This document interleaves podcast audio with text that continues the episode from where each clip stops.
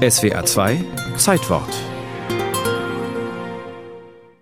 Königin Johanna von Aragon war nie auf Sizilien, ebenso wenig Johanna I. von Anjou. Johanna II. von Anjou könnte es gewesen sein, die Königin von Neapel, Titularkönigin von Jerusalem und Ungarn. Dann müsste die Geschichte um 1400 etwa gespielt haben. Aber eigentlich ist es völlig egal, ob die Legende einen realen Hintergrund hat. Es geht in jedem Fall um einen Baum von enormen, ja beispiellosen Ausmaßen. Eine Königin Johanna mit ihrem Gefolge also soll einst am Fuße des Vulkans Ätna zur Jagd unterwegs gewesen sein. Als ein fürchterliches Gewitter nahte, verzweifelt suchte der Trupp Schutz, aber da war kein Haus, keine Höhle. Plötzlich tauchte vor den erstaunten Augen der Reiter ein riesenhafter Baum auf, ein Baum wie eine Burg. Sein Stamm war hohl, oder besser, wie aus vielen im Kreise stehenden Stämmen zusammengefügt.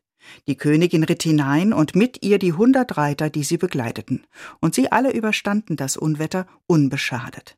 Seitdem angeblich heißt dieser Baum Castagno dei Cento Cavalli, Kastanie der hundert Reiter. Weltweit die größte Esskastane, das ist diese Kastane der hundert Reiter.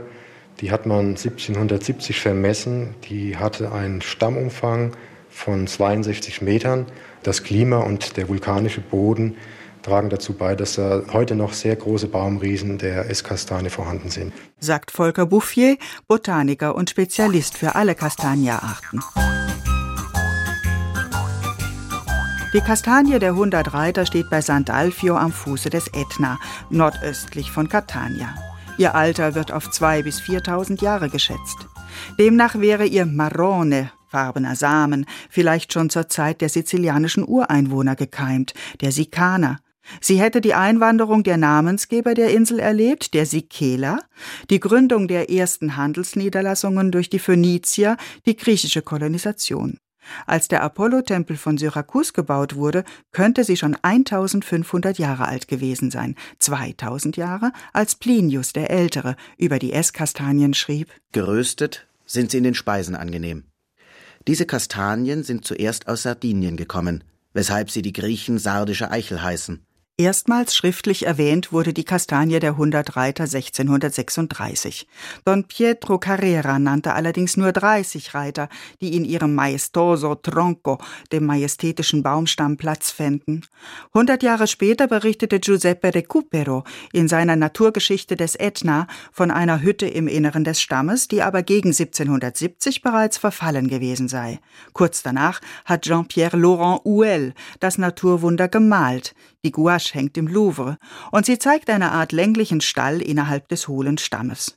Der Kastanienfreund Goethe nahm keine Notiz vom berühmten Castagno und Johann Gottfried Säume kam auf dem Rückweg seiner Wanderung von Leipzig nach Syrakus nicht mehr als vorbei.